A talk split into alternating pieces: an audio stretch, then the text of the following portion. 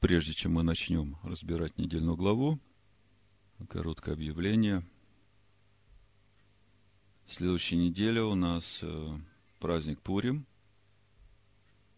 Начало поста по традиции четыре двадцать пять утра, окончание девятнадцать пятнадцать. То есть в среду с четырех двадцати пяти до девятнадцати пятнадцати мы постимся, а потом уже начинается сам праздник Пурим. И в четверг, двадцать первого марта, в восемнадцать ноль ноль служение.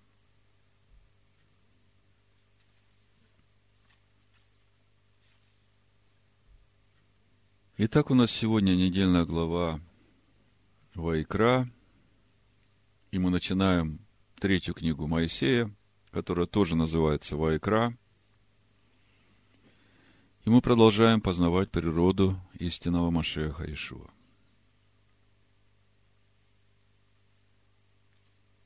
Несколько слов о самом слове «Вайкра». Если вы посмотрите на первый стих нашей недельной главы, «Вайкра», первая глава, первый стих, то обратите внимание на три глагола, которые есть в этом стихе. «И воззвал Адонай к Моше, и сказал ему из скинии собрания, говоря». Вы видите, три глагола. Воззвал, сказал, говоря. Вам не кажется, ну, немножко странным такое количество глаголов в одном предложении, по сути, которые все говорят о том, что Всевышний говорит? То есть, обычно Всевышний говорит, скажи народу, да, там, ваядавар или вайомер, скажи. Да, и в этом суть того, что Моше – устав Всевышнего, через который Всевышний передает народу то, что он хочет сказать. То есть, о чем я хочу сказать? Что вот это начало Вайкра – это не просто, как мы в синодальном переводе читаем, «и возвал Адонай Моше», то есть обратился к Моше, да? Глагол «вайкра» происходит от глагола «кара», на иврите «звать», «призывать», «называть», «нарекать», «давать имя». И мы уже как-то с вами говорили о том, что это же самое слово «вайкра» Всевышний использует, когда творит мир, когда наделяет сущностью то, что он сотворил. В первой главе Берешит, в пятом стихе мы читаем: «И назвал всесильный свет днем». И вот это назвал Вайкра. То есть мы видим, что сущность дня – это свет. Всевышний сотворил свет и называет свет днем. То есть день обретает свою сущность, сущность дня – это свет. Также в восьмом стихе назвал Всевышний твердь небом. То есть он сотворил твердь, и мы знаем, что это ракия. И вот эту твердь он называет небом, и эта ракия отделяет верхние воды от нижних вод. В десятом стихе Берешит, первой главы, мы тоже читаем: «И назвал Всевышний сушу землею». Опять стоит слово «вайкра». То есть мы видим, что в процессе творения Всевышним все, что он творит, он потом называет это словами, которые несут сущность сотворенного.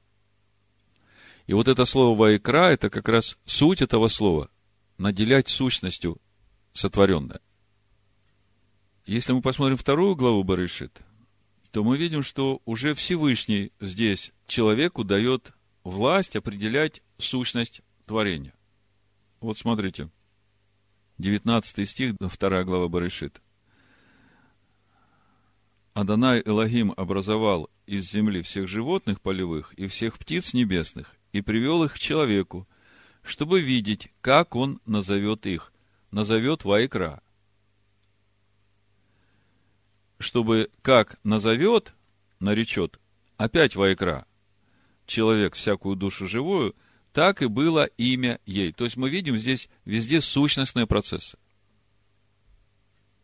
На иврите название каждого животного отображает его главную особенность, его сущность, его черты характера. В двадцать третьем стихе, смотрите, мы подходим к раскрытию понимания сути слова «ваикра». «И сказал человек, вот это кость от костей моих и плоть от плоти моей. Она будет называться женою». Вот это «называться» «ваикра», «ибо взята от мужа». То есть мы видим, что слово «ваикра», оно напрямую связано с формированием сущности. Сущность жены – муж. То есть наша недельная глава, начиная со слова «ваикра», она уже говорит о том, что здесь какой-то особенный процесс, а вся наша книга «Ваикра» говорит о том, как приготовить священников к служению. Уже здесь мы видим очень важный урок для нас, который мы получаем уже с первого стиха первой главы книги «Ваикра». А в принципе, вся недельная глава и вся книга «Ваикра» об этом. Помните притчу о десяти девах, которые ждут своего жениха? Все девы, все ждут своего жениха, и они знают его по имени. А когда он приходит, он одних выбирает, а других говорит, я не знаю вас. В чем проблема? Проблема как раз в сущности. Потому что жена должна быть кость от кости, плоть от плоти своего мужа. Если мы ждем Машиаха Иешуа, то мы должны познать его природу, его кость, суть законы, заповеди, повеления, устава Всевышнего, и его плоть, суть его отношения, его чувства ко всему происходящему. То есть, если посмотреть уже с другой стороны на суть процесса «Ваикра», нам, которая невеста, готовящаяся стать женой, то нам как раз самое важное призвать его сущность. Призвать его сущность. Вот вам суть слова «Ваикра». И апостол Павел цитирует пророка Иаиля, послание римлянам, помните, в десятой главе? Давайте откроем, посмотрим, как написано, а потом посмотрим, как же на самом деле написано у пророка Иаиля, потому что там священный язык не искажен. тринадцатый стих написано, «Ибо всякий, кто призовет имя Господне, спасется». И вот вопрос, какое имя Господне нужно призвать? О чем говорит апостол Павел? Давайте посмотрим, как на самом деле написано у пророка Иаиля во второй главе с двадцать восьмого стиха. Мы смотрели Римлянам десять тринадцать, а теперь смотрим это же место, Иаиль, вторая глава, двадцать восьмой стих, а в латышской Библии это третья глава, пятый стих, да? Значит, читаю синодальный перевод. «И будет после того, и залью от духа моего на всякую плоть, и будут пророчествовать сыны ваши, дочери ваши, старцам вашим будут сниться сны, и юноши ваши будут видеть видения. И также на рабов и на рабынь в те дни изолью от духа моего. Покажу знамения на небе и на земле, кровь и огонь из столпы дыма. Солнце превратится во тьму, луна в кровь, прежде, нежели наступит день Адоная, великий и страшный». И вот он, это тридцать второй стих, то, что цитирует апостол Павел в Римлянам десятой главе тринадцатом стихе. «И будет всякий, кто призовет». Тут стоит то же самое слово «екра» от того же самого глагола «кара». «Всякий, кто призовет имя Адоная», и стоит тетраграмматон, непроизносимое имя Всевышнего, «спасется». «И будет всякий, кто призовет имя Адоная, спасется, ибо на горе Сионе и в Иерусалиме будет спасение, как сказал Адонай, и у остальных, которых призовет Адоная». То есть, первый важный урок, который мы получаем из нашей недельной главы, «Ваикра», сущность жены муж, и для того, чтобы муж избрал себе жену, жена должна быть кость от кости, плоть от плоти своего мужа. И мы уже говорили о том, что слово «ваикра» в нашей недельной главе написано по-особому. Последняя буква «алеф», она стоит в верхнем регистре и написана маленькими буквами, ну, как степень обычно вот у нас прописывают. То есть, если все буквы одинаковые размера, то последняя буква «алеф», она гораздо меньшего размера, и вверху над этими буквами в конце стоит.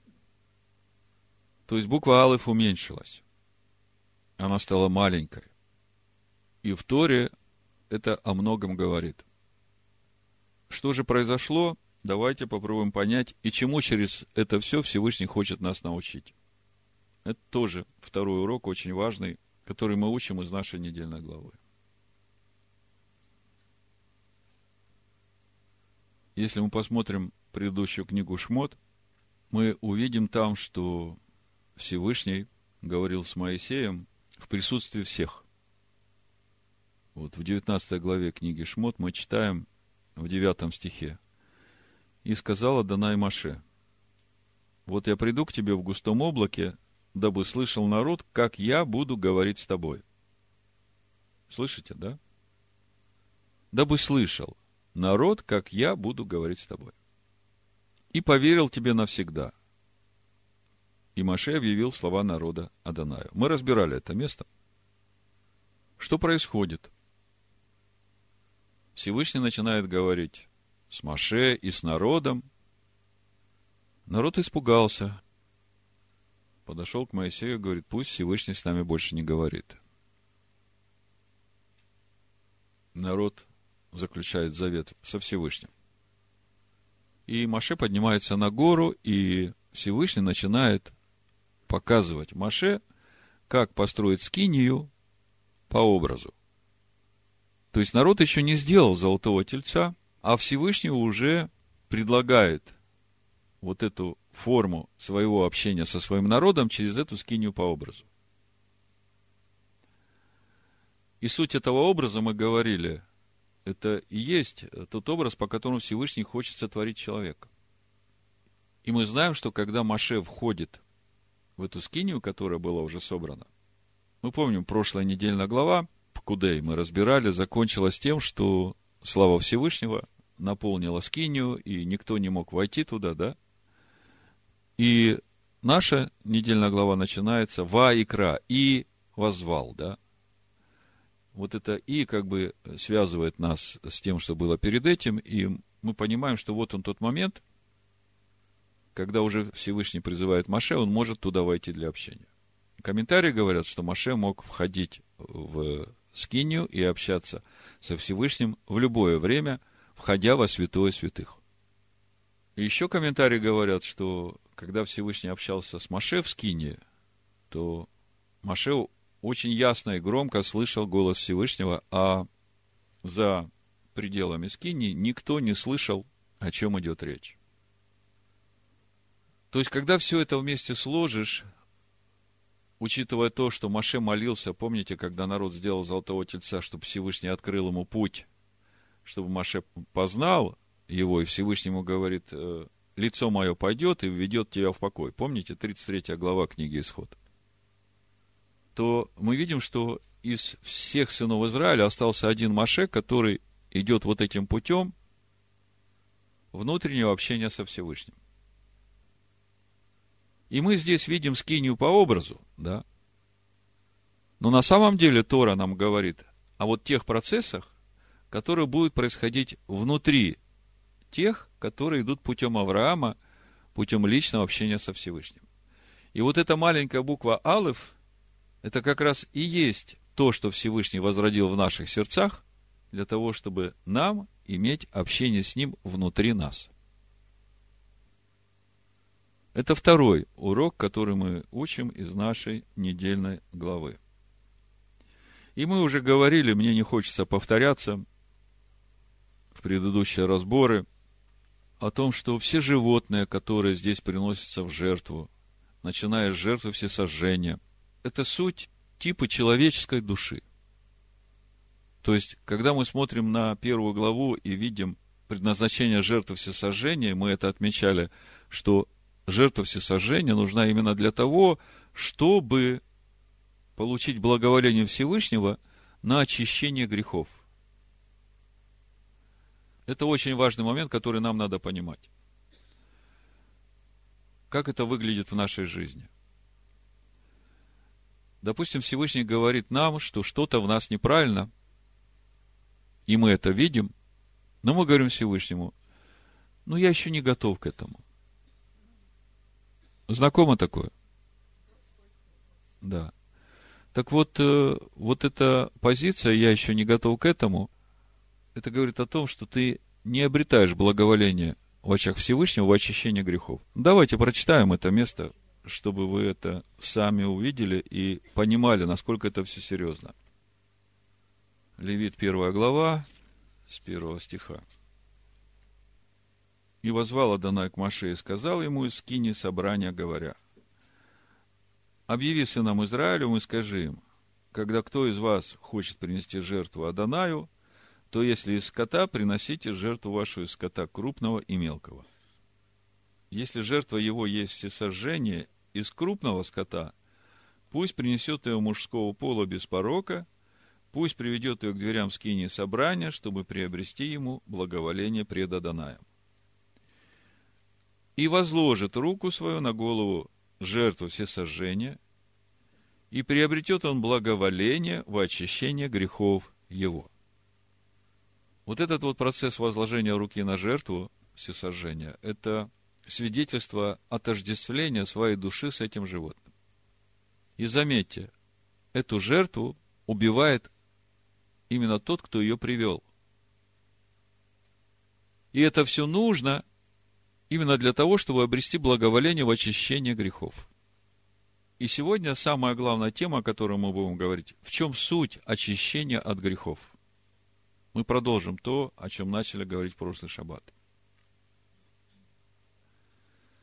Так вот, для того, чтобы сразу сакцентировать ваше внимание на сути, давайте откроем Евангелие от Матфея, десятую главу, тридцать восьмой тридцать девятый стих прочитаю. «И кто не берет креста своего и следует за мною, тот недостоин меня. Сберегший душу свою потеряет ее, а потерявший душу свою ради меня сбережет ее». Ну, о кресте мы уже много говорили. Речь идет о законе Всевышнего, на котором мы распинаем свою греховную природу. Так вот, в тридцать девятом стихе Ишуа говорит: «Сберегший душу свою потеряет ее, а потерявший душу свою», вот это вот потерявший душу свою, это и есть вот этот момент, когда ты приносишь жертву всесожжения, кладешь руку на это животное, отождествляя себя с этой своей животной душой, и убиваешь это животное. А священники берут кровь этого животного и кропят на жертвенник. А само животное потом сжигается на жертвеннике полностью, как вы читали, только вымываются внутренности и ноги. То есть, когда ты вот это делаешь, то тогда ты свидетельствуешь Всевышнему, что ты свою душу полностью посвящаешь на служение Всевышнему. А что значит посвятить душу на служение Всевышнему? Это значит очистить ее от всего, что не угодно Всевышнему, дабы в этой душе сотворить обитель для Всевышнего. И речь идет о нашей человеческой душе, о земной душе. Потому что нерукотворную скинию он уже в нас сотворил, и вся книга Ваикра, она говорит о том, как приготовить священников, которые будут служить в этой скинии. И законы служения в этой скинии. Так вот, когда мы смотрим на нашу первую главу Ваикра, видим там животные, мы видим там бык, баран, козел и птицы, горлица или голубь. И, по сути, это все типы человеческой души. Если коротко, то суть этого тельца, который приносится, заметьте, все мужского рода. Мужского рода, потому что муж, он как глава, он управляет. То есть, это все те силы, которые внутри тебя управляют тобой, все твои мысли души, которые руководят твоими поступками. Так вот, суть быка, коротко, это суть человеческой души, которая никогда ни в чем не сомневается, которая уверена во всем, как она считает, и она идет напролом. И если кто-то против, она может пройти по тому, кто против, даже не остановившись. Это суть быка.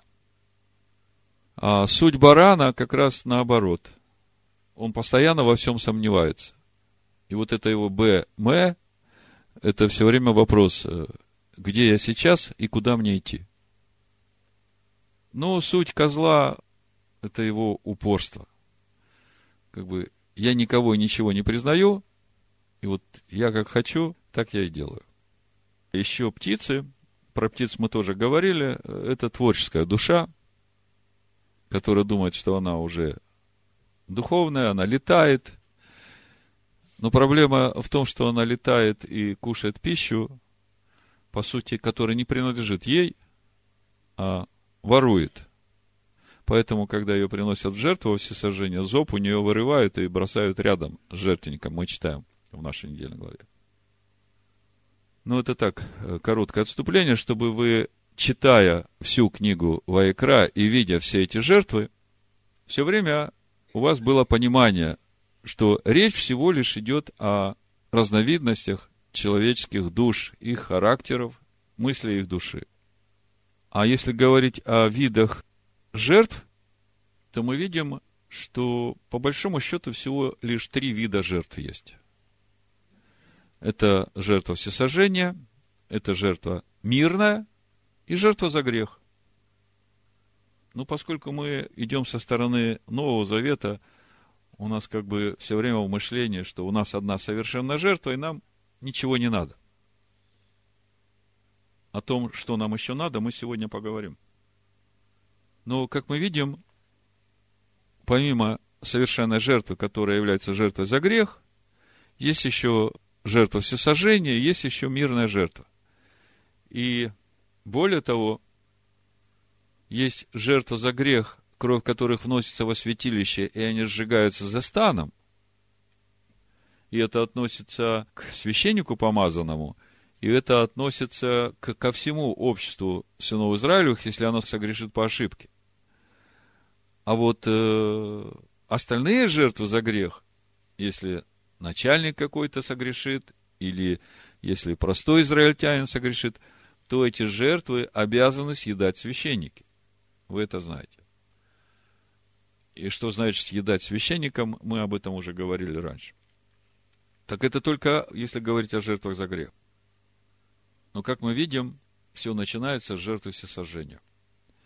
И если мы говорим Всевышнему о том, что да, я хочу тебе служить всем сердцем, я люблю тебя, но вот, вот эти вот мои маленькие слабости, у кого какие, я пока с этим не готов расстаться, то получается, что эта жертва всесожжения, она, ну, негодная. И такой человек не обретает благоволение во очищение греха. Почему не обретает благоволение? Очень просто. Всевышний ничего насильно не делает. Всевышний дал человеку свободу выбора в этом мире. Единственное, что придет время, когда каждый человек будет отвечать за то, что он выбрал. Но когда человек говорит, вот я пока с этим не могу расстаться, Всевышний не настаивает и оставляет человека с этим его неочищенным грехом. И что потом происходит с этим человеком, я думаю, что вы по своему жизненному опыту уже знаете, что рано или поздно приходит такой момент, когда мы уже понимаем, что все проблемы в нашей жизни именно вот из-за этого, о чем Всевышний мне говорил уже несколько лет назад. И тогда мы приходим и говорим, да, Всевышний, прости, что я упорствовал, я хочу меняться, помоги мне. Значит, когда мы смиряемся, вот тогда начинается процесс очищения нас от греха. И вот тут вот самое важное. Давайте откроем главу, которой говорится уже об очищении жертвы за грех. Это четвертая глава книги Левит. Вайкра. Но прежде чем мы начнем углубляться в этот процесс, я хочу вместе с вами немножко вернуться к началу, чтобы понять, зачем все это нужно. Мы остановились на том, что Всевышний призывает Моше на гору и начинает ему рассказывать, как строить скинию по образу. Мы это помним, да? И там же он говорит о том, что нужно приблизить Аарона и его сыновей к Моше, чтобы сделать их священниками. Это двадцать восьмая глава книги Шмот с первого стиха. «И возьми акарав» на иврите. Глагол «карав» – приближать, присоединять. По сути, это очень близко к нашему глаголу «кара» – призывать, наделять сущностью. Написано «и возьми к себе Аарона», то есть приблизь к себе Аарона и сынов его, от среды сынов Израилевых, чтобы он был священником мне. Аарона, Наддава, Авигу, Элизара и Фамара, сынов Ааронова. И мы уже разбирали суть этого процесса, как это есть взять Аарона и приблизить к себе. Я чуть-чуть напомню вам. Вот когда мы смотрим на весь этот процесс освящения Аарона и его сыновей, и мы знаем, что когда они пройдут этот весь процесс подготовки, в следующей недельной главе мы уже будем читать о том, как подготовка происходила, то возникает вопрос, зачем нужно готовить Аарона в первосвященнике, если уже есть действующий первосвященник, суть Моше? Мы об этом уже говорили. Мы говорим, что Тора – это образы. И мы видим, что Моше действительно призван Всевышним, Моше помазан Всевышним. Через Моше Машиах действует в обществе израильском, священнодействует и приготовляет вот этих священников. И когда мы начали об этом говорить, нам вдруг стало понятно, что вот этот вот процесс приготовления священника у первосвященника, о чем мы читаем в Торе, это как раз и есть суть тех процессов, которые должны происходить в нас, когда Машиах Иешуа готовит нас стать священниками. То есть, иначе, как бы нелогичным получается, зачем Всевышний нам это все говорит в Торе, если уже есть первосвященник, и, в общем-то, нет необходимости готовить еще одного служителя, который будет первосвященником. Вы понимаете? Я помню, раньше, когда читал Писание, у меня все время был этот вопрос. Как это так? Моше уже как первосвященник, а в итоге он готовит Аарона и потом сам как бы становится неудел. Но на самом деле Тора – это же суть замысла Всевышнего, это раскрытие, исполнение замысла Всевышнего, как он это делает. И по сути процесс приготовления Аарона и его сыновей – это и есть суть, процесс взращивания Машеха Иешуа в нас в полноту возраста Машеха. Вот когда Машех у нас в полноту возраста вырастает, вот мы тогда и становимся этими приготовленными служителями, священниками, как мы читаем в книге Откровения. Помните? Ну, мы ведь не сомневаемся, что Всевышний хочет приготовить нас в священников. Смотрите. Книга Откровения, первая глава, ну, с четвертого стиха читаем. «Иоанн семи церквям, находящимся в Асии, благодать вам и мир от того, который есть и был и грядет, и от семи духов, находящихся пред престолом его». Речь идет о Всевышнем. «И от Иешуа Машеха, который есть свидетель верный, первенец из мертвых и владыка царей земных, ему, возлюбившему нас и омывшему нас от грехов наших кровью своею, и соделавшему нас царями и священниками всесильному и Отцу своему, слава и держава во веки веков. Аминь». Соделавшему нас царями и священниками Всевышнему. Это книга Откровения. То же самое в пятой главе мы читаем. Девятый стих, Откровения, книга. «И поют новую песнь, говоря: достоин ты взять книгу и снять с нее печати, ибо ты был заклан, и кровью свою искупил нас Богу, из всякого колена, языка и народа и племени.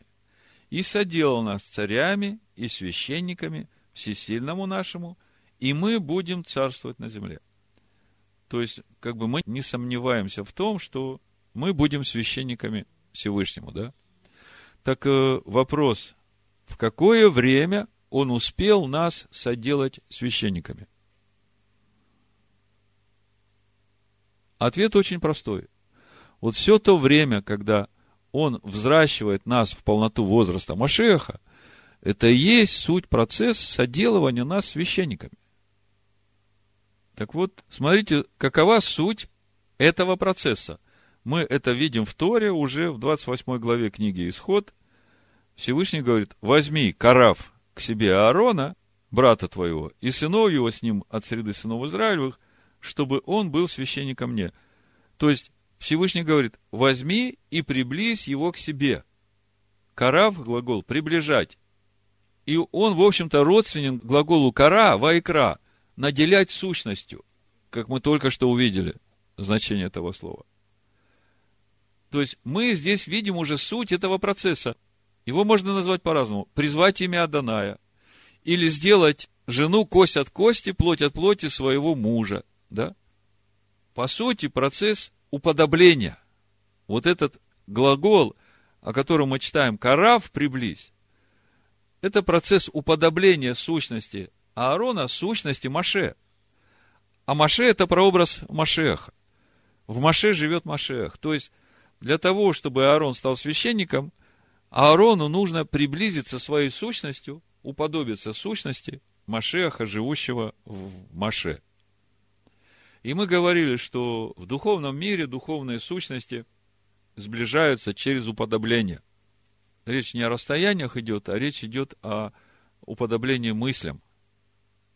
И поскольку Машиаху меняться не нужно, он вчера и сегодня и вовеки тот же, и он суть слова Всевышнего, которое неизменно, то для того, чтобы нам приблизиться и уподобиться, и стать священниками, нам нужно уподобиться мыслям, сущности Машеха Иешуа, который есть Слово Всевышнего, в котором живет сам Всевышний. Мы об этом постоянно говорим. Так вот, когда мы читали тридцать девятый стих Матвея десятой главы, Иешуа говорит: кто сохранит душу свою, тот погубит ее. А кто умертвит ее ради меня, тот спасет ее. Вот здесь как раз весь процесс уподобления. Мы говорили о сути умертвления. Это суть посвящения своей души Всевышнему. И через это мы обретаем благоволение очищать нашу душу от грехов. И мы сейчас перейдем к самому важному, как это происходит. И ради меня, как он говорит, то как раз вот это очищение грехов, то есть то, что из нас убирается, это место должно заполниться им, словом, Машехом, ради меня. Я помню, поначалу, когда я читал «умертвить душу свою ради меня», я не понимал, о чем Иешуа говорит. Я же понимаю, что он не хочет, чтобы я умер, потому что если я умер, так кто же его славить будет, правда? А как это есть, и, и где эти инструменты, как это все происходит, вот как раз книга Вайкра нам дает все эти инструменты, как это должно происходить.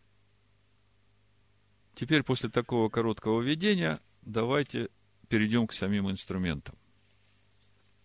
Откроем книгу Вайкра, четвёртую главу, и будем читать с двадцать седьмого стиха. Я выбрал именно это место, потому что оно относится к простым евреям, то есть ко всем нам, ставшим на путь Авраама. двадцать седьмой стих. Если же кто из народа земли согрешит по ошибке и сделает что-нибудь против заповеди Адоная, чего не надлежало делать, и виновен будет, то когда узнан будет им грех, которым он согрешил, пусть приведет он в жертву козу без порока за грех свой, которым он согрешил. В общем, жертва за грех всегда козел. Когда начальник согрешил, мужского рода козел, а когда простой еврей согрешил, женского рода коза. И возложит руку свою на голову жертвы за грех, И мы говорим, это уже суть отождествления. И заколят козу в жертву за грех на месте, где заколают жертву всесожжения. И возьмет священник крови ее перстом своим и положит на роги жертвенника всесожжения, а остальную кровь ее выльет к подножию жертвенника. И весь тук ее отделит, подобно как отделяется тук от жертвы мирной, и сожжет его священник на жертвеннике в приятное благоухание Адонаю. Так очистит его священник, и прощено будет ему. Проповедь я так и назвал. И прощено будет ему. Что здесь происходит? Ну, во-первых, мы видим раскаяние. Тот, который согрешил, он увидел, где он согрешил против заповеди. У него приходит раскаяние, он понимает, что так делать не должно. И он приводит козу к священнику, исповедуется в своем грехе, отождествляет свой грех с этой козой, суть его вот этой человеческой души, которая не хочет послушаться, упирается, и потом убивает эту козу. Это же все духовные процессы. Мы же понимаем, даже маленькие дети в Израиле понимают, что речь идет о духовных процессах, которые должны происходить внутри человека. Значит, убивают, кровью его, значит, помазывают роги жертвенника. И дальше мы читаем, что сжигается именно внутренний тук от э, этой козы. Приятное благоухание Всевышнему. И дальше мы читаем, и так очистит его священник. То есть, через вот это все происходит очищение, и прощено будет ему. Прошлый шаббат мы, говоря о прощении, пришли к очень серьезным откровениям. Для нас Всевышний открылся совсем на другом уровне, то, как мы его еще не знали. Наше мышление обновилось, наше понимание Всевышнего обновилось, наше стояние перед Ним обновилось. Вот то, что произошло в прошлый шаббат, это очень важно и очень ценно на пути каждого, который стал на путь познания Всевышнего. Так вот, мы говорили там о том, что Всевышний никогда ничего не прощает и ничего не забывает. И мы потом сегодня еще посмотрим, как долго он может помнить. И когда мы говорим о прощении, то мы говорим о том, что Всевышний откладывает наказание, поскольку он долго терпелив, и ждет, когда человек исправится. И вот здесь самое важное, самое важное для нас, то, что нам нужно понять. Давайте откроем послание евреям, десятую главу. Буду читать с первого стиха. То есть, вот все, о чем мы сейчас говорили, это сейчас нам поможет понять совершенно по-новому. Вот те же стихи, которые мы много раз читали в Писаниях Нового Завета. Например, вот сегодня прозвучал вопрос по Ефесянам два пятнадцать. Упразднив закон заповеди учением. О чем речь идет?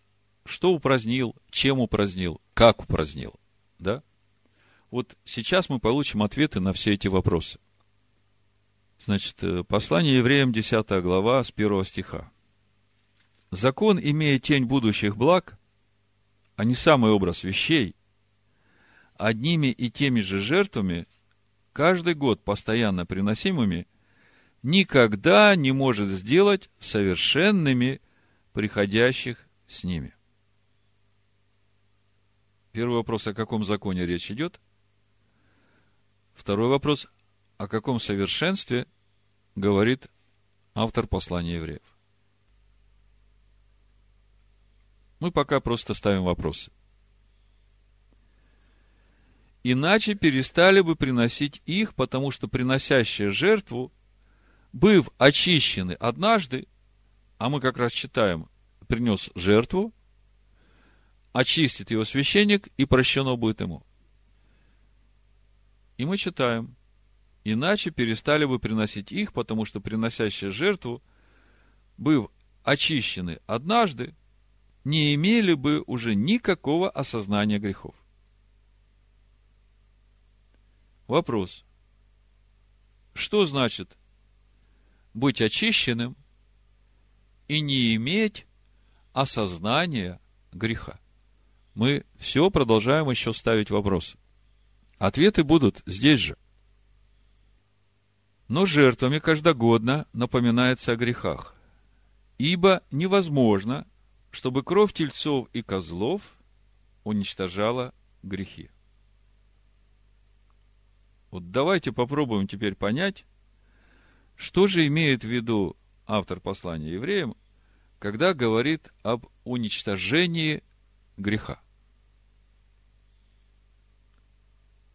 Мы читаем о том, что кровь тельцов и козлов невозможно, чтобы она уничтожила грех.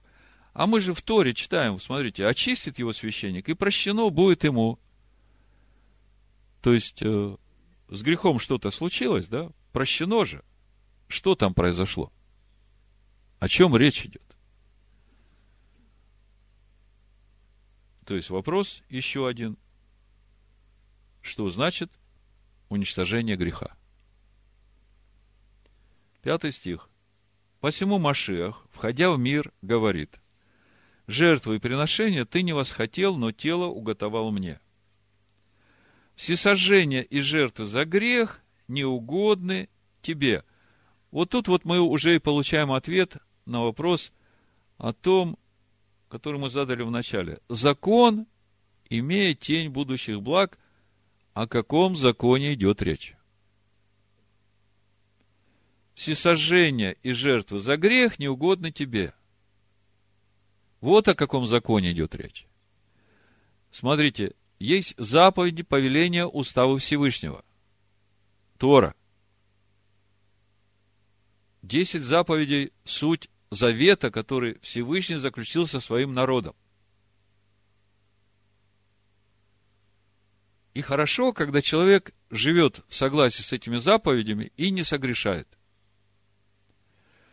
Но если человек хоть в чем-то согрешил, то в итоге он теряет заветные отношения со Всевышним. Он выпадает из завета. Понимаете? Так вот, для того, чтобы сохранить человека в заветных отношениях, Всевышний дает вот этот закон сынам Израиля о принесении в жертву животных во всесожжение и за грех. И мы только что говорили, для чего это, да? Почему нужна жертва всесожжения, чтобы обрести благоволение в очищении грехов. И вот, вот этот вот самый важный момент – очищение грехов. Вот это то, о чем мы сегодня говорим. Когда и как приходит прощение, о чем мы читаем. И прощено будет ему. Всесожжение жертвы за грех неугодны тебе. Тогда я сказал: вот иду, как в начале книги написано мне, исполнить волю твою, Всевышний. Помните, Еремия седьмая глава, мы читали, что когда народ вышел из Египта, Всевышний не давал закон о всесожжении и жертве. Он сказал: идите путем Авраама, слушайте голос мой, исполняйте заповеди, повеления, уставы мои. Да? А вот этот закон, это как раз и есть суть тот закон, о котором мы читаем в послании Галатам. Закон, который был дан после, по причине преступлений. И суть этого закона именно в том, что когда еврей согрешает, то для того, чтобы ему покрыть это преступление и восстановить взаимоотношения со Всевышним, ему нужно было принести вот эту жертву животное. Да? Но мы же понимаем, что Тора духовна. И вот, вот этот закон, который дает Всевышний, это и есть суть милости и долготерпения Всевышнего к своему народу.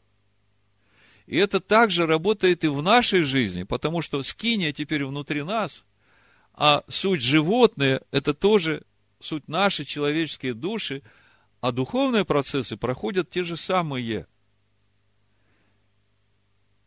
Так вот мы видим, что автор послания евреям до шестого стиха говорит нам о том, что вот этот вот закон принесения реальных животных в жертву в скинии по образу, он не может сделать совершенным человека и не может очистить человека от греха. Всесожжение и жертвы за грех не угодны тебе, тогда я сказал: вот иду, как в начале книги написано о мне, исполнить волю твою Всевышний. Сказав прежде, что ни жертвы, ни приношения, ни всесожжений, ни жертвы за грех, которые приносятся по закону. Какому закону? Закону, который дан после, по причине преступлений, как мы читаем в послании Галатам. Ты не восхотел и не благоизволил, потом прибавил: вот иду исполнить волю твою Всевышний. Отменяет первое, чтобы постановить второе. Вопрос: что отменяет? Отменяет Тору Моисея или отменяет вот этот закон, посредством которого через принесение животных восстанавливались взаимоотношения согрешившего со Всевышним? Понятно, да? Дальше начинается самое важное. По сей-то воле освящены мы единократным принесением тела Иешуа Машиаха. Послушайте, не сказано тело Иешуа, а сказано тело Иешуа Машиах. Скажите мне, что есть тело Иешуа? Это то же самое человеческое тело, в котором живем и мы. Но он, в отличие от нас, не согрешил ни в чем, поэтому его жертва совершенна. Но написано, что мы освящены единократным принесением тела Иешуа Машиаха. А что есть тело Машиаха? Это слово Всевышнего, это его заповеди, повеления и уставы. То есть, здесь мы уже видим суть нашего очищения от греха.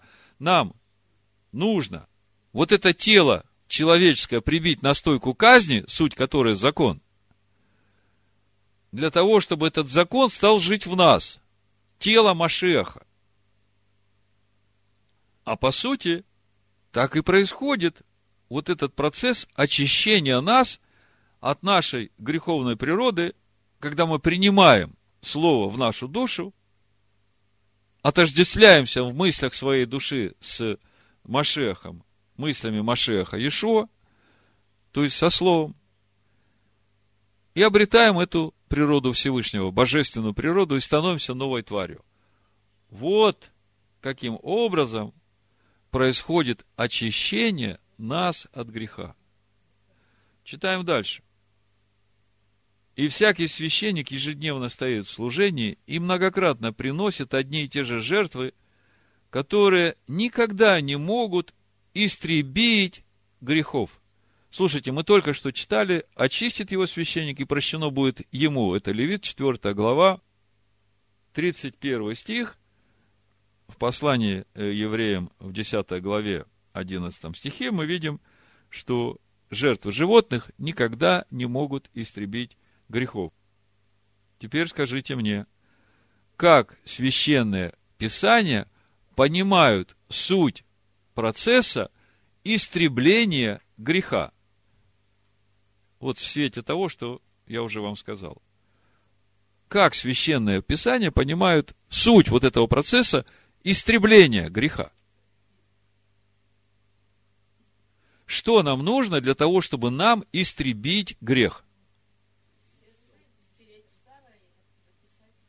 Амен. Стереть старое и записать новое. То есть, истребить нашу греховную природу и на ее место новую природу принять. Суть — новая тварь. Естество Машиаха Иешуа. Читаем дальше, двенадцатый стих. Он же, принеся одну жертву за грехи, навсегда воссел одесную Всевышнего, ожидая затем, доколе враги его будут положены в подножие ног его. Вот теперь скажите мне, чего ожидает Иешуа сейчас от нас, воссев одесную Отца?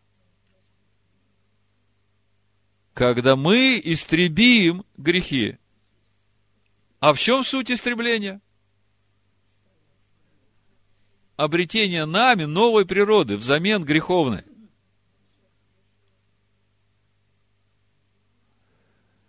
четырнадцатый стих. Ибо он одним приношением навсегда сделал совершенными освящаемых.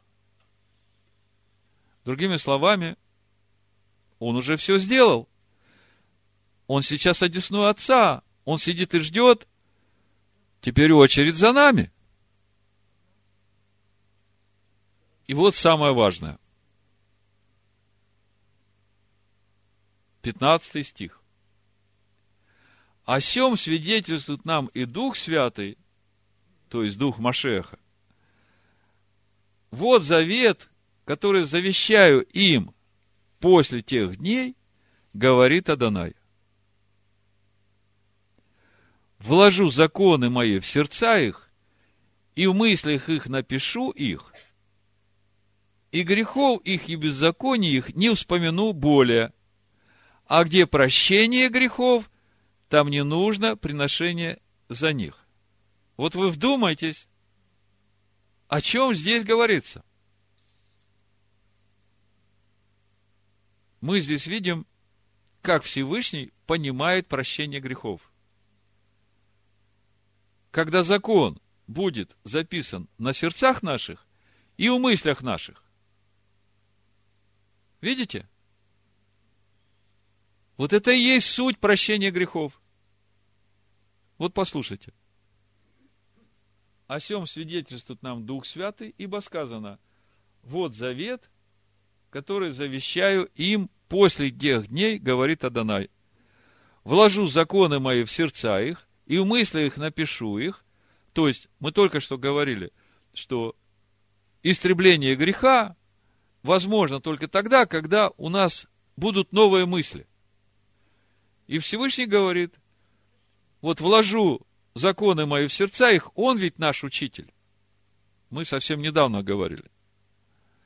Все научены будут Всевышним. Помните, Иоанна шестая глава. И всякий, слышавший от Отца и научившийся, приходит ко мне. Вложу законы мои в сердца их, и в мыслях их напишу их, и грехов, и беззаконий их не вспомину более. Скажите мне, как связан вот этот вот процесс вложения закона Всевышнего в наши сердца и мысли с прощением грехов?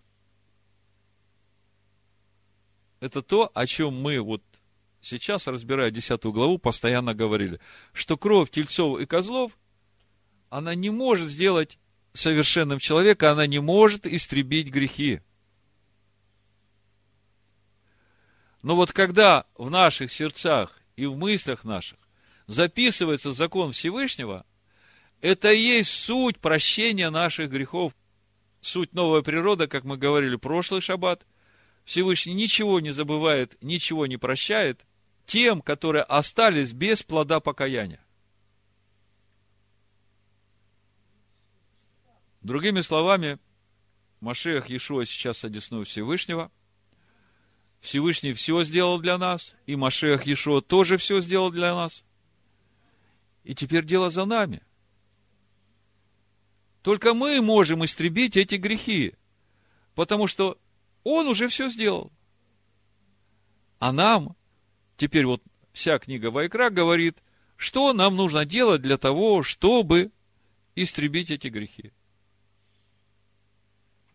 Начни с жертвы всесожжения, совершенной жертвы всесожжения, которая не говорит, я вот с этим еще не могу расстаться, дай мне время. Вот как сегодня сестра Жанна-то говорила, что если мы отказываемся выходить на войну, то война приходит к нам, в наши пределы. Так было с царем Давидом, когда он в то время, когда цари пошли на войну, А он спал до обеда, а потом вышел и увидел Бершеву. И это кончилось тем, что война пришла в его пределы. Поэтому мы видим, что это совсем не полезно для нас заигрывать со грехом.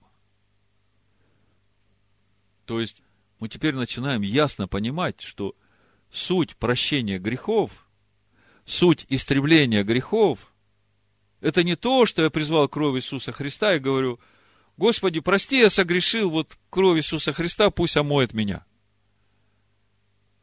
А на завтра пошел и опять то же самое делаю.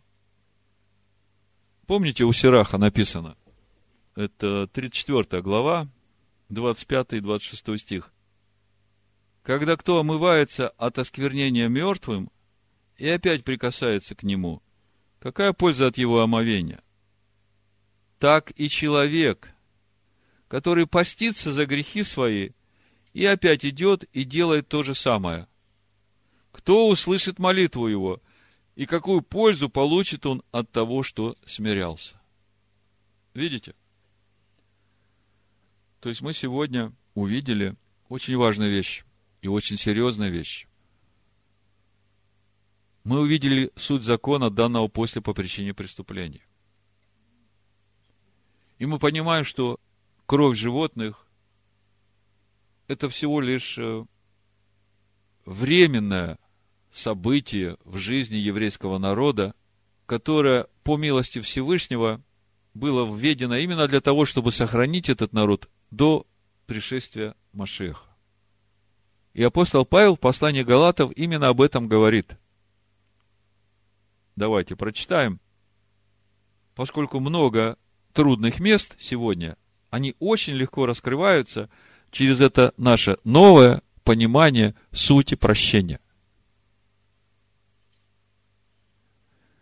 Суть прощения и истребления греха в обретении новой природы.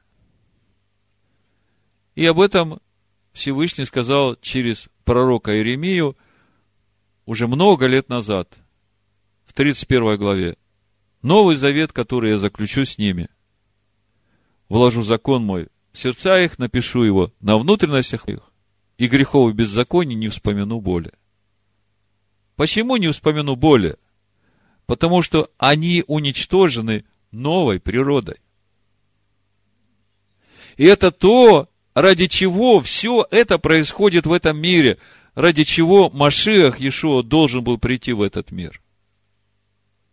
Но, как я говорил в начале, вот этот закон, который был дан после, по причине преступлений, это великая милость Всевышнего к своему народу.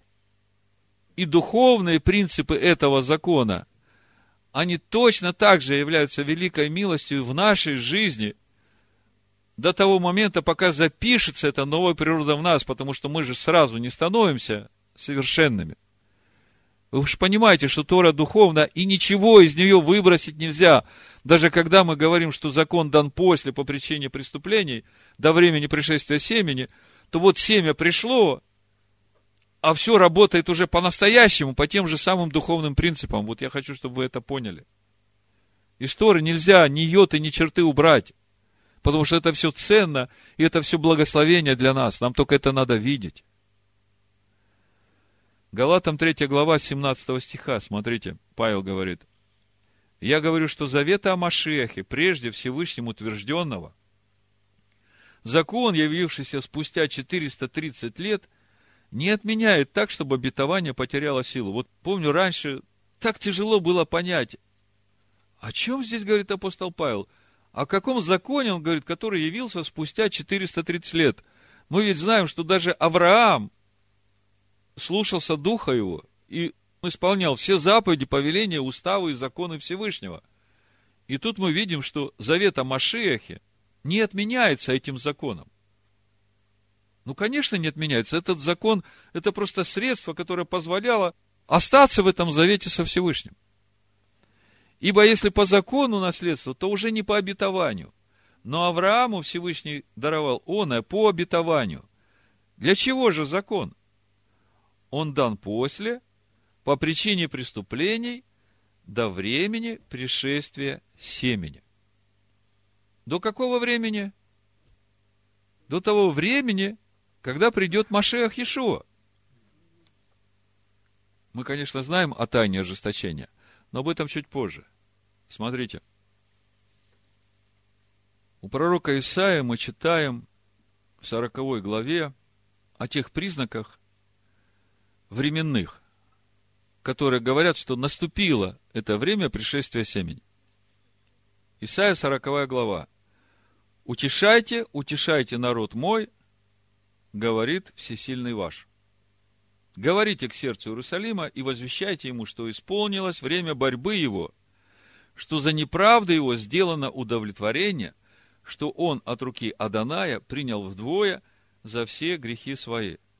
Скажите мне, к какому времени в историческом разрезе Иерусалим и сыны Израиля получили уже вдвое за все грехи свои?»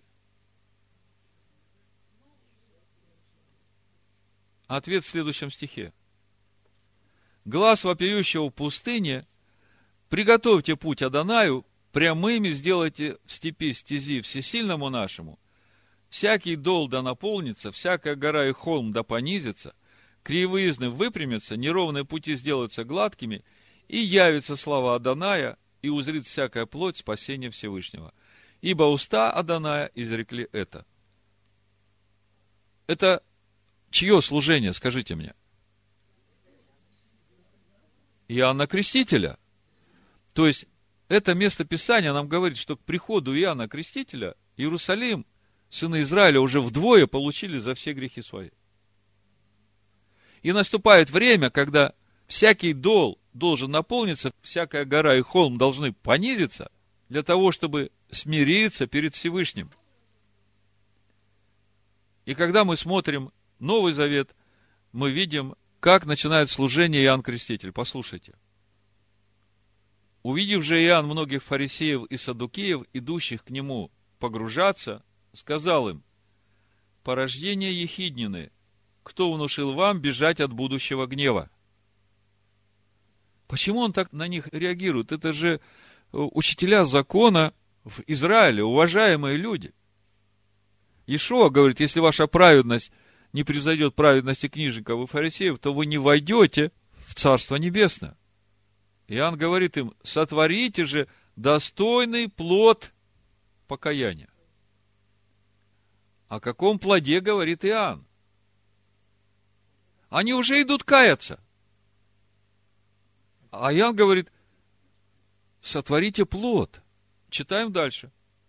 «И не думайте говорить в себе: отец у нас Авраам, ибо говорю вам, что Всевышний может из камней сих воздвигнуть детей Аврааму. Уже и секира при корне дерев лежит, всякое дерево, не приносящее доброго плода». Танах говорит: человек – дерево полевое. «Всякое дерево, не приносящее доброго плода, срубают и бросают в огонь». Тогда мне скажите, суть доброго плода – это что? О чем Иоанн Креститель говорит фарисеям и саддукеям, которые идут к нему погружаться? Заметьте, это образованные люди, которые знают Тору. А он им говорит: сотворите плод. Он им говорит: ребята, вы уже все знаете. Вы уже все знаете, вам надо новую природу. Если вы не обретете новой природы, все, вы погибнете. Вы понимаете это? Я крещу вас в воде, в покаяние, то есть я подготавливаю вас через это покаяние раскрыть ваши сердца для Слова Всевышнего. «Но идущий за мною сильнее меня, я не достоин понести обувь его. Он будет погружать вас в Дух Святый и в огонь». Что значит погружать в Дух Святый и в огонь? Погружать в Дух Святый – это значит, наш сокрушенный и смиренный Дух наполнять собой. То есть, по сути, речь идет об этом процессе наполнения нашей души новым естеством. Вот что значит погружать нас в Дух Святый. Потому что Дух – это свидетельство вот той истины, которая в нас. Дух истины. Помните, мы говорили, что каждый цветок пахнет по-своему. Помните, и мы говорили, от чего они пахнут по-разному? От внутреннего содержания. И когда меняется наше внутреннее содержание, это и есть суть погружения в Дух Святый. Понимаете? Мы начинаем сиять славой Всевышнего. А погружение в огонь, это как раз и есть проведение нас через огонь, через испытания, чтобы проверить нас на верность тому, что мы приняли. Если пресный хлеб не провести через огонь, он буквально через несколько дней прокиснет. А маца, как вы видите, хранится долгие годы, и ничего с ней не происходит, потому что она проведена через огонь. Это то, что Всевышний с нами делает через Машеха Иешуа. Нет так, что я получил откровение, и все, я теперь новое творение, и я теперь буду так жить, и у меня будет все хорошо. Как только ты получаешь откровение, по слову, готовься, тебя будут проверять на верность. И вот если ты устоишь в верности тому, что тебе открыто, тогда Всевышний тебе откроет больше. И вот так мы растем из силы в силу. Сила откуда? Речь идет о силе Духа нашего. Она именно от того, что, пройдя через испытания, мы устояли и стали верными. И вот тогда мы переходим на новый уровень силы и славы. Дальше Иоанн Креститель говорит, двенадцатый стих. «Лопата его в руке его, и он очистит гумно свое, и соберет пшеницу свою в житницу, а солому сожжет огнем неугасимым». Пшеница – это его новая природа. Это его новая природа в нас. Это хлеб жизни, который сходит с небес. А солома – это то, что осталось без плода. Ну и в заключение Матвея двадцать третья глава. Очень серьезное место. Буду читать двадцать седьмого стиха. «Горе вам, книжники и фарисеи, лицемеры». Иешуа говорит нам: бойтесь закваски фарисейской. А в чем суть закваски фарисейской? Они говорят и не делают. Суть лицемерия. Что уподобляетесь окрашенным гробам, которые снаружи кажутся красивыми, а внутри полны костей мертвых и всякой нечистоты. Так и вы по наружности кажетесь людям праведными, а внутри исполнены лицемерие и беззаконие. Горе вам, книжники и фарисеи, лицемеры. В двадцать восьмом стихе Иешуа как раз говорит об этом главном акценте, о чем мы сегодня говорим. Суть прощения греха, суть истребления греха, она в очищении наших внутренностей, в очищении нас от лицемерия и от беззакония. Обретение нами новой природы.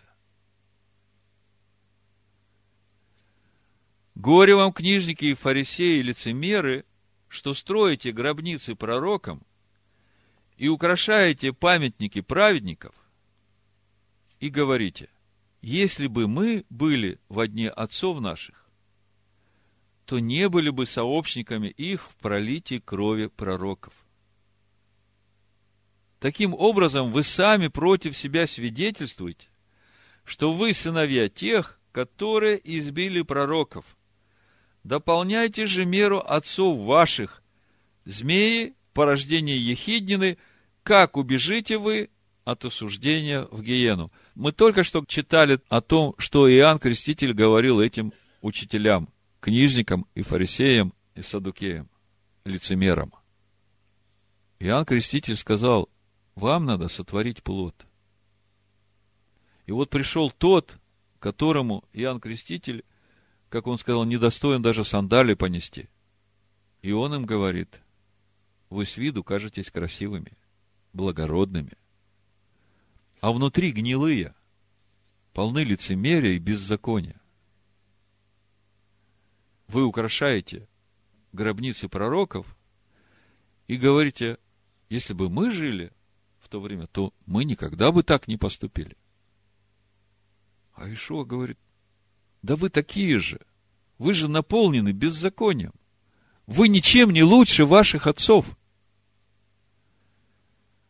тридцать четвёртый стих. Посему вот я посылаю к вам пророков, и мудрых, и книжников, и вы иных убьете и распнете, а иных будете бить в синагогах ваших и гнать из города в город. И вот он, тридцать пятый стих. У нас был вопрос, как долго Всевышний помнит? Да придет на вас вся кровь праведная, пролитая на земле, от крови Авеля праведного до крови Захарии, сына Варахиина, которого вы убили между храмом и жертвенником. Истинно говорю вам, что все сие придет народ сей. Слушайте, раньше, когда я читал, я как бы не обращал на это внимания. Хотя вопрос был, вопрос был уже там, у Стефана, когда Стефан говорит, вот за то, что вы сделали идола и носили в пустыне скинию Молоха, за это я вас переселю дальше Вавилона, и у меня не укладывалось. Они же раскаялись. Всевышний простил им, увел в обетованную землю, почти тысяча лет прошла, и вдруг Всевышний переселяет их за Вавилон. Что, он так долго носил в себе это непрощение, или здесь что-то другое? Он ждал, когда они исправятся, когда они очистятся вот от того, что заставляло их грешить в пустыне. И когда закончилось его время долготерпения, тогда он их отправляет в Вавилон. Он не отказывается от них. Но это мера наказания. Теперь смотрите, что здесь мы читаем.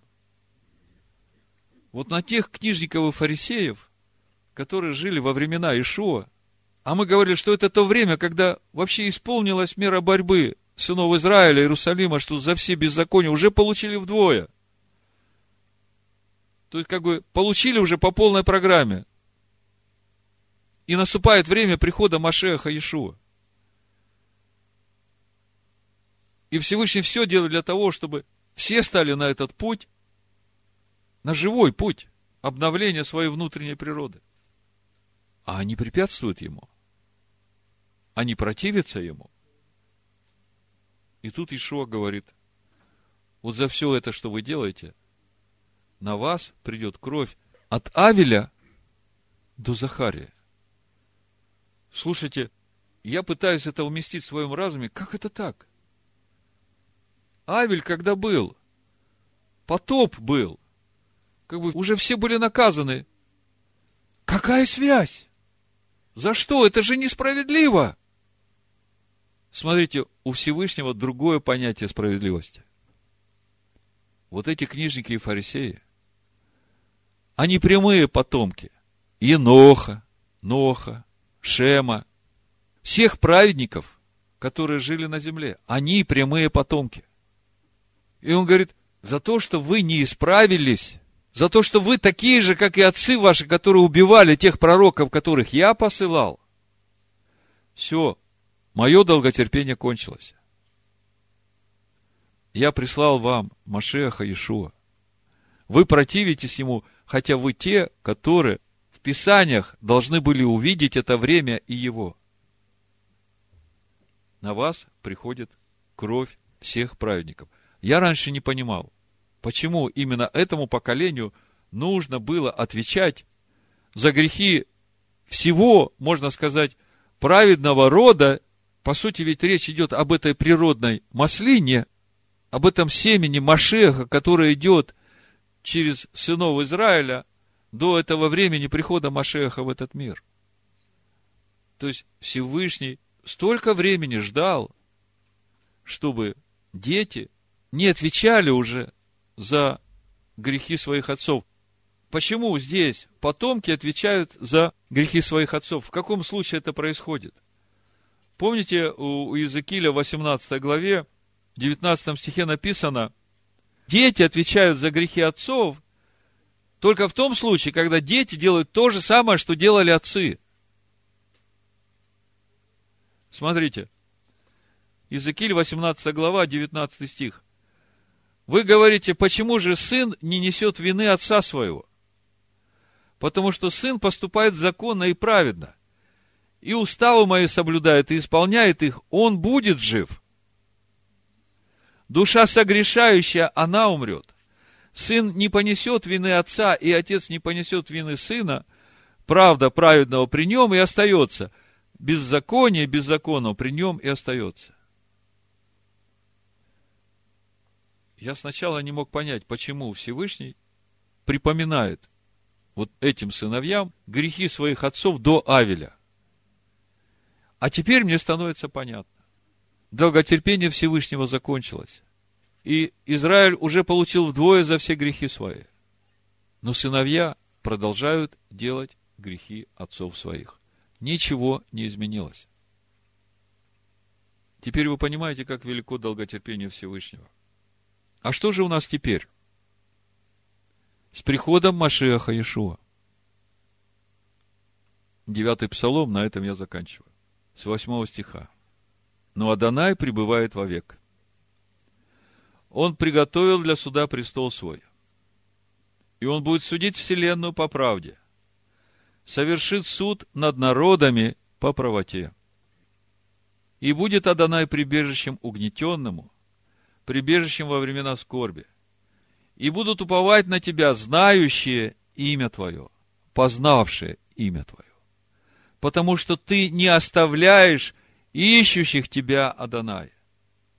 Пойте Адонаю, живущему на Сионе, возвещайте между народами дела его, ибо он взыскивает за кровь, помнит их и не забывает вопля угнетенных. Послушайте, если он взыскал со своего народа за кровь Авеля, мы видим, что он ничего не забывает. И за кровь святых своих он взыщет. Поэтому есть еще время.